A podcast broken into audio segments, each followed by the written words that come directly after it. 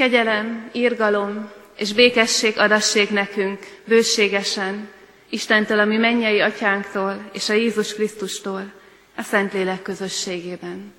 Amen. Ami segítségünk, esti Isten tiszteletünk megáldása és megszentelése jöjjön az Úrtól, ami Istenünktől. Amen.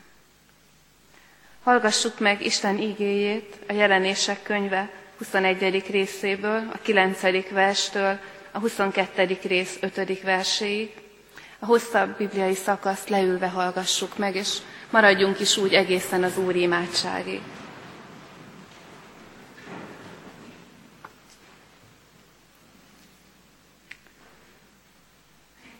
És jött egy a hét angyal közül, akiknél a hét pohár volt, telve a hét utolsó csapással, és így szólt hozzám.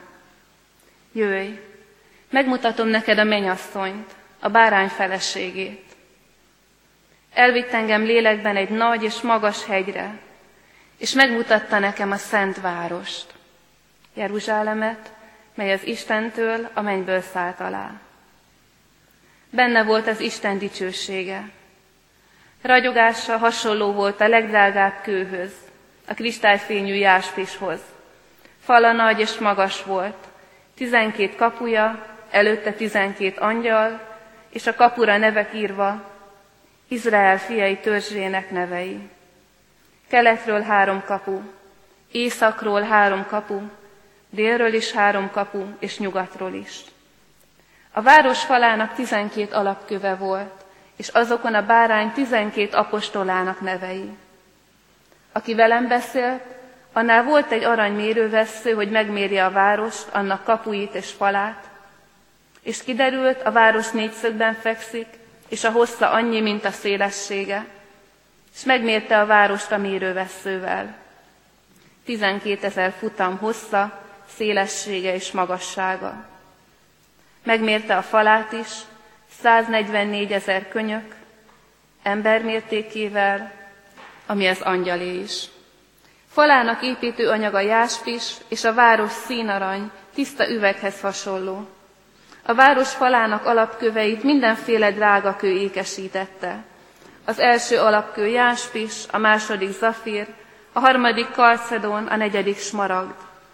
Az ötödik szárdonix, a hatodik karneol, a hetedik krizolit, a nyolcadik beril, a kilencedik topáz, a tizedik krizopráz, a tizenegyedik játszint, a tizenkettedik ametiszt. A tizenkét kapu tizenkét gyöngy volt, és a kapuk mindegyike egy-egy gyöngyből, és a város utcája színarany, mint az átlátszó üveg.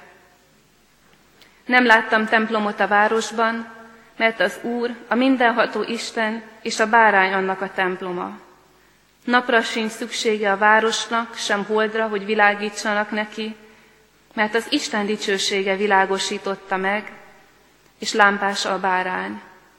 A népek az ő világosságában fognak járni, és a föld királyai odaviszik be dicsőségüket. Kapuit nem zárják be nappal, éjszaka pedig nem lesz. A népek odaviszik dicsőségüket és tiszteletüket, tisztátalanok pedig nem jutnak be oda, sem olyanok, akik utálatosságot vagy hazugságot cselekszenek, hanem csak azok, akik be vannak írva a bárány életkönyvébe. Azután megmutatta nekem az életvizének folyóját, amely ragyogó, mint a kristály, és az Isten és a bárány trónusából ered. A város főútjának közepén, a folyó két ága között van az életfája, amely tizenkétszer hoz termést, minden egyes hónapban megadja termését, és a falevelei a népek gyógyítására szolgálnak. Nem lesz többé átok a városon, hanem az Isten és a bárány trónusa lesz ott, szolgái imádják őt, és látni fogják az ő arcát, és az ő neve lesz a homlokukon. Éjszaka sem lesz többé, és nem lesz szükségük lámpásra, sem napvilágra, mert az Úristen fénylik fölöttük, és uralkodnak örökkön örökké. Csöndesedjünk el, így a helyünkön maradva. Imádkozzunk.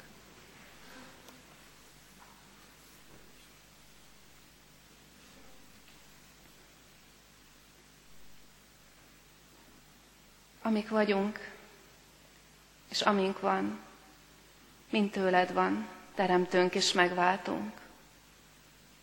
Neked köszönjük egész valunkat. De elfelejtettük, háttérbe szorítottuk, amit tőled kaptunk, és nem köszöntük meg neked. Ezért hálátlanságunkat, üres szívünket, kifordult valónkat hozzuk eléd. És kérünk, taníts megköszönni mindazt, amit a szemünkkel látunk, a fülünkkel hallunk, az ínyünkkel ízlelünk, az órunkkal szaglunk, és a bőrünkkel érzünk. Taníts megköszönni a láthatatlant, amit már a látható világban megismerhetünk. Amen.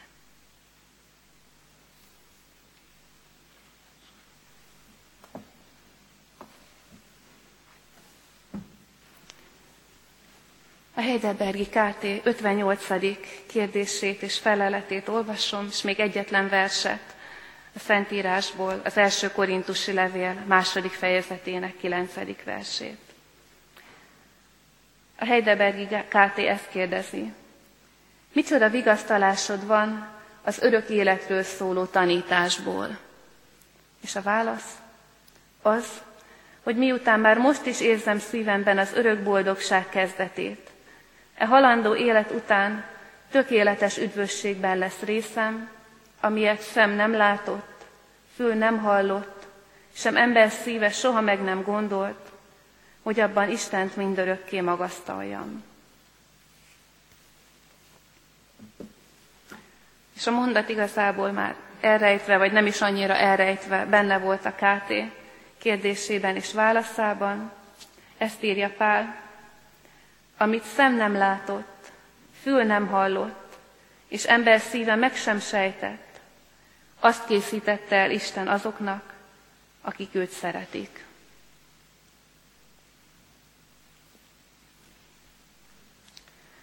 Hát ha van szépséges és titokzatos mondat, ami életre kelti a gondolatainkat és elindítja a fantáziánkat, akkor azt gondolom, hogy ez a mondat ilyen, amit szem nem látott, amit fül nem hallott, és amit ember szíve meg sem sejtett, azt készítette el Isten az őt szeretőknek. Olyan ez, amikor hazamegyünk, és azt mondjuk az elénk futó gyereknek, hogy sose találod ki, hogy mi van a táskámban, hogy mit hoztam neked. És rögtön lelkes találgatásba kezd. Mert annyira vonzó, annyira izgalmas, hogy mi lehet az, amit ki sem találok. Vagy amikor valaki, egy barátunk, egy ismerősünk, egy szerettünk azt mondja nekünk, hogy ki nem találnád, hogy mi történt velem. És rögtön ezer meg ezer ötlet jön belé, nem tudunk nem találgatni, mert, mert van valami vonzó abban, hogyha azt mondják nekünk, hogy ezt te el nem tudod képzelni. És hát valami ilyesmi szép, hát szinte azt mondom, ilyesmi szép játékra hív minket az Úristen, amikor azt mondja nekünk, hogy azt mondja neked, nekem, hogy úgyse találnád ki, úgysem fogod kitalálni, hogy mit készítettem el neked. Egyszerűen azért, mert ember vagy, és meghatároz, korlátoz téged a tapasztalatod, amit láttál, amit hallottál, a hely, ahol élsz, pusztán az a tény, hogy ember vagy. Nem fogod kitalálni, hogy én mit rejtettem el a számodra. És hagyjuk ezt az igét, ezt az ígéretet, és talán nem vagyok egyedül, mikor azt mondom, hogy már is ötletek, képek, reménységek tódónak föl előttünk, hogy mi lehet az, amit az Isten nekünk szán. Hogy aztán, amikor majd tényleg megmutatkozik, amikor az Isten kibontja előttünk ennek a nagy ajándéknak a gazdagságát, akkor tényleg megdöbbenjünk, és tényleg fölkiáltsunk, hogy nem, hát erre tényleg nem számítottam, Uram. Ezt tényleg nem tudtam elképzelni. Ilyen ez a mondat, és és nem csak ezt a meglepetést rejti, hanem azt is, hogy elsőrenden nem arról szól, amiről mi érteni szoktuk. Nem arról szól első körben az a mondat, amit tanítani szoktunk, legalábbis én, vasárnapi iskolán és hittan órán a gyerekeknek, mert legtöbbször azt mondjuk, hogy ez a mondat az előttünk álló örök életről szól, az Isten országáról. És ha elolvassuk a szövegkörnyezetet, azt látjuk, hogy első körben nem erről szól. Csak hadd olvassak föl néhány verset. A tökéletesek között mi is bölcsességet szólunk, de nem e világnak, sem e világ mulandó fejedelmeinek bölcsességét, hanem Isten titkos bölcsességét szóljuk, azt, melyet az Isten öröktől fogva elrendelt a mi dicsőségünkre. Ezt a világ fejedelmei közül senki sem ismerte fel, mert ha felismerték volna, a dicsőség urát nem feszítették volna meg, hanem hirdetjük, amint megvan írva, amit szem nem látott, fül nem hallott, és ember szíve meg sem sejtett, azt készítette el az Isten az őt szeretőknek.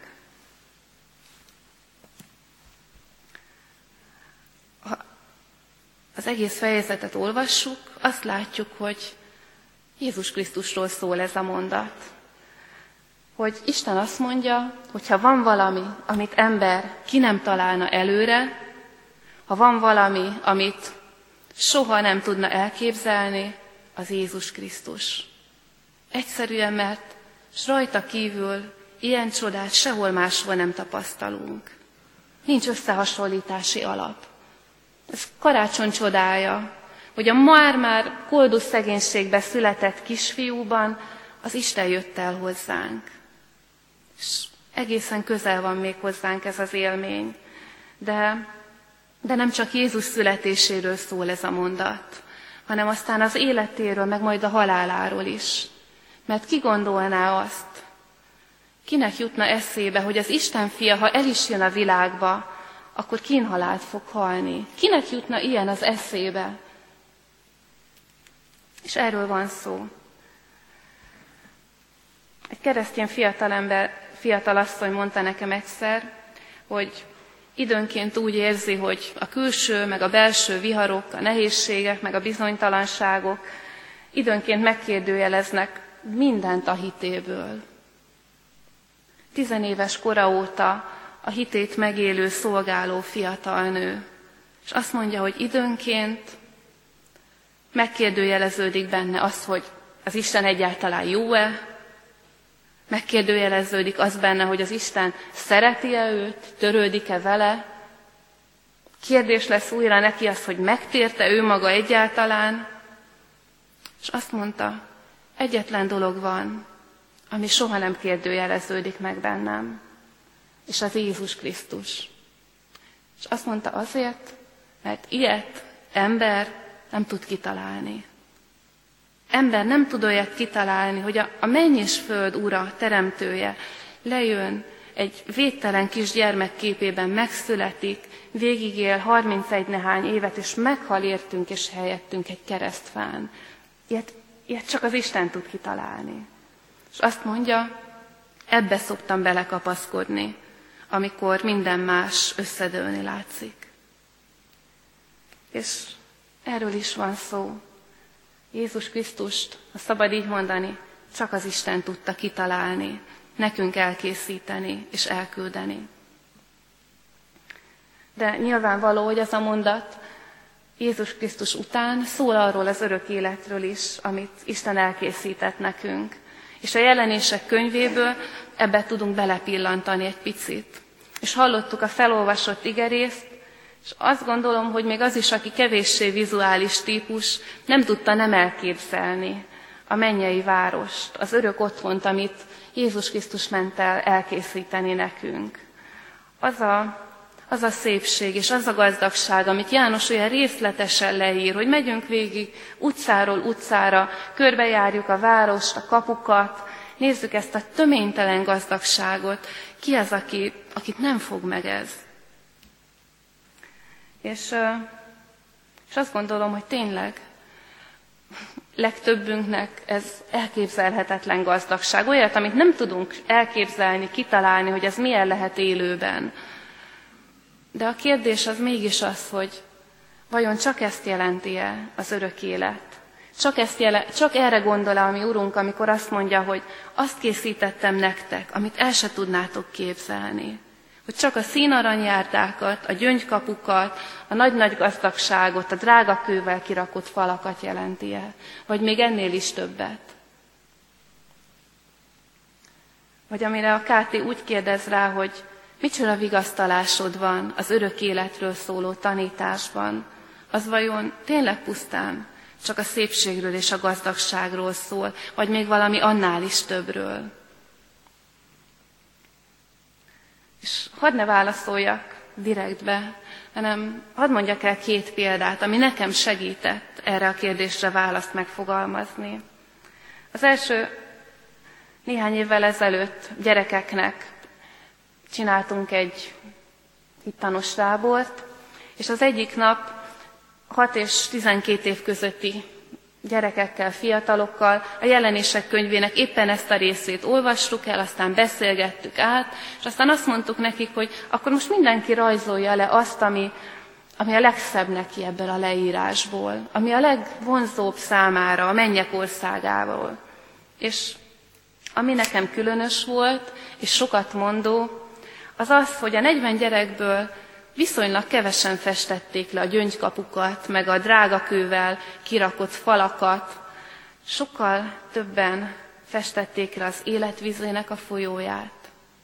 Sokkal több életfája született, ami minden hónapban meghozza a termését, és a levelei azok gyógyítanak, meg sokkal több ragyogó arcú ember meg angyal jelent meg a képeken, mint, a, mint színaranyjárda. És nekem azt üzenték ezek a kis rajzok, festmények, hogy már ezek a gyerekek is érzik, hogy az örök élet öröme, vigasztalása, az sokkal több, mint ez a gazdagság. A gazdagság az csak ráadás, a gazdagság az csak valami gyönyörűség pluszba, de nem ez a lényeg. És ezt már ezek a kicsik megérezték, hogy többet ad nekünk az örök élet vize, a gyógyító levelű életfája. A másik példát pedig egy katolikus építésztől hallottam, aki több kápolnát és templomot is tervezett, épített, és azt magyarázta el, hogy miért annyira mások a régi középkori templomok, meg a, a maiak, a mai épülő templomok.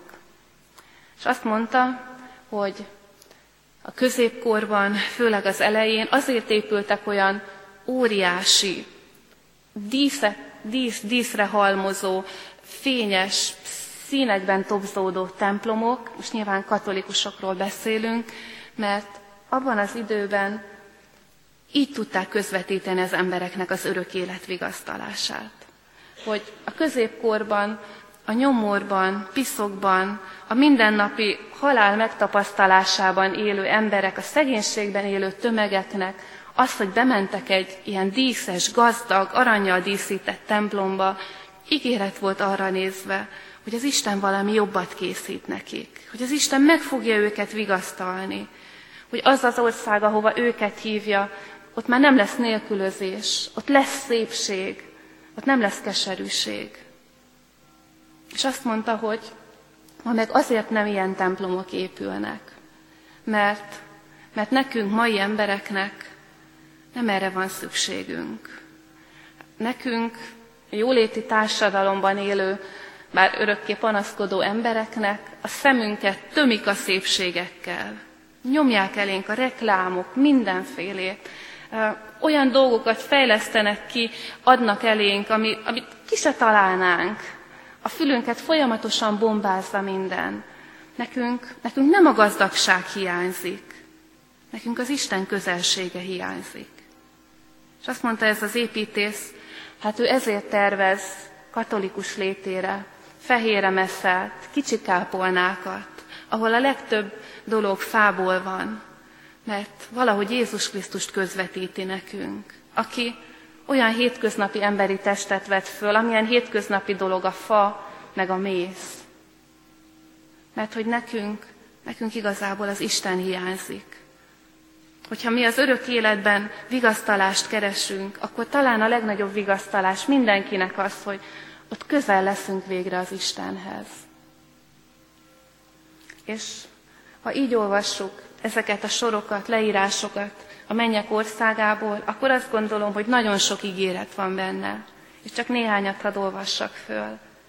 Azt írja János, hogy a város kapuit, ahova az Isten vár bennünket, nem zárják be nappal, éjszaka pedig nem lesz. Mit jelent ez? Azt jelenti, hogy biztonságban leszünk. Hogy biztonságban leszünk minden kívülről és belülről jövő támadástól, ártalomtól, minden kísértéstől, minden gyengességtől, minden félelemtől, minden ártó szándéktól. Nem kell kapukat bezárni, se szó szerint, se lelki értelemben, mert biztonságban leszünk. Nem lesz, aki bántson. Aztán azt írja, hogy a népek oda viszik Istenhez dicsőségüket és tiszteletüket. Annak az ígérete van itt előttünk, hogy nem fog a földi élettel minden értékünk elveszni. Hogy lesz ajándékunk, amit oda tudunk vinni az Istenhez. Nem üres kézzel kell mennünk, mert, mert lesz, amit ő örömmel fogad tőlünk hogy átmegy az egész életünk a tűzön, megítéltetnek a szavaink, a gondolataink, a tetteink, de lesz, amit az Isten értékelni fog, ami maradandó lesz még az örök életben is, és oda vihetjük ajándékként. Egy nagyon különleges orosz regényt olvastam néhány éve, ahol az írónő elképzelt utazást tesz a mennyországban. És a legszebb alak számomra egy asszony volt, aki a mennyországban ugyanazt folytatta, amit a legszívesebben tette a földi életben, virágokat nevelt az Úristennek. Olyan különleges virágokat, amiben benne volt ő maga, az ő sorsa, az ő élete. Hogy azt mondja az az ige, hogy lesz mit vinnünk az Istennek, és ő ezt örömmel fogja venni, a tiszteletünk meg a szeretetünk jeleként. És azt mondja, ott van az életfája, amely tizenkétszer hoz termést, és a levelei a népek gyógyítására szolgálnak. Az a reménység, hogy amit itt és most végleg elrontottunk, és van ilyen, amit már nem tudunk helyrehozni. Mindannyiunknak az életében van ilyen. Lehetőségek, amikkel nem éltünk, és nem jönnek vissza. Kapcsolatok, amiket tönkretettünk, vagy engedtünk tönkre menni, és nem fognak újra helyreállni. Hogy azok meggyógyulnak az örök életben. Ami itt nem gyógyul meg, az meggyógyul, mert az életfája, az életfájának a levele gyógyulást hoz a sebekre. Ahogy emlékszünk, Jézus föltámadásakor is a sebek ott vannak, de már nem fájnak. És végül pedig látni fogjuk az Isten arcát, és az ő neve lesz a homlokunkon. Hogy Istennel végre olyan közelségben, olyan kapcsolatban leszünk, ami, hát amilyen közeli kapcsolatban, itt senkivel sem a Földön. Olyan, olyan közel leszünk az Istenhez, ami, amilyenek csak az árnyéka, a legjobb barátság is, vagy a, a legszebb házastársi kapcsolat is. Nem lesz tőlünk messze az Isten. Azt gondolom, hogyha van vigasztalás, az örök élet tanításából, akkor az nem a szín aranyjárda, nem a gyöngykapu, hanem ezek. És ezek azok a dolgok, amiknek az előízét már itt is érezzük, amikor átéljük, hogy az Isten meggyógyít bennünket, amikor átéljük azt, hogy el tudunk engedni valamit, ami tönkrement, és elhisszük azt, hogy az Isten újat készít nekünk. Amikor, amikor azt éljük meg, hogy van adnivalunk az Istennek, hogy van, amiben az életünkben az Isten tud gyönyörködni. Ez mind csak kezdet, de szép kezdet. És ez fog kiteljesedni az örök életben. Hát áldott legyen a mi Istenünk, aki itt és oda át, most is és akkor is meg tud bennünket elégíteni, és meg tud bennünket vigasztalni. Amen. Csöndesedjünk el, és imádságban válaszoljunk a mi Urunknak. Először csendes percben legyünk együtt, majd utána együtt imádkozzunk. Köszönjük, Atyánk, a mennyek országa látomását. És azt, hogy ez nem csak mézes madzag, amit elhúzol az Úrunk előtt, hanem nekünk elkészített valóság. Ahogy az életet a nekünk szánt éveket, és annyi mindent elkészítettél itt a Földön, úgy olyan biztosan készíted el nekünk az örök hajlékot. Köszönjük ennek a látomását, hogy erőt nyerhetünk belőle, hogy ez megújíthat bennünket az irántad való szeretetben, a reménységben, megújíthat bennünket a dicséretben. Kérünk, legyen így. És könyörgünk külön a gyászolókért, akik, akiktől ezt a látomást, a fájdalom, a gyász eltakarja. Könyörgünk, hogy az ő szemüket is, szemükből is szár is föl majd a könnyet. Engedd, hogy igaz vigasztalást tapasztaljanak meg benned. Amen. Együtt mondjuk el azt az imádságot, amire Jézus Krisztus tanított bennünket. Mi, atyánk, aki a mennyekben vagy, szenteltessék meg a te neved. Jöjjön el a te országod, legyen meg a te akaratod, amint a mennyben, úgy a földön is. Minden napi kenyerünket add meg nékünk ma, és bocsáss meg védkeinket, miképpen mi is megbocsátunk az ellenünk védkezőknek. És ne vigy minket kísértésbe, de szabadíts meg a gonosztól, mert tiéd az ország, a hatalom és a dicsőség mindörökké. Isten áldását fogadjuk.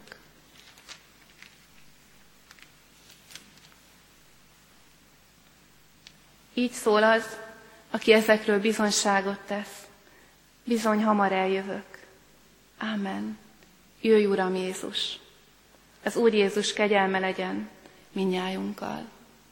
Amen.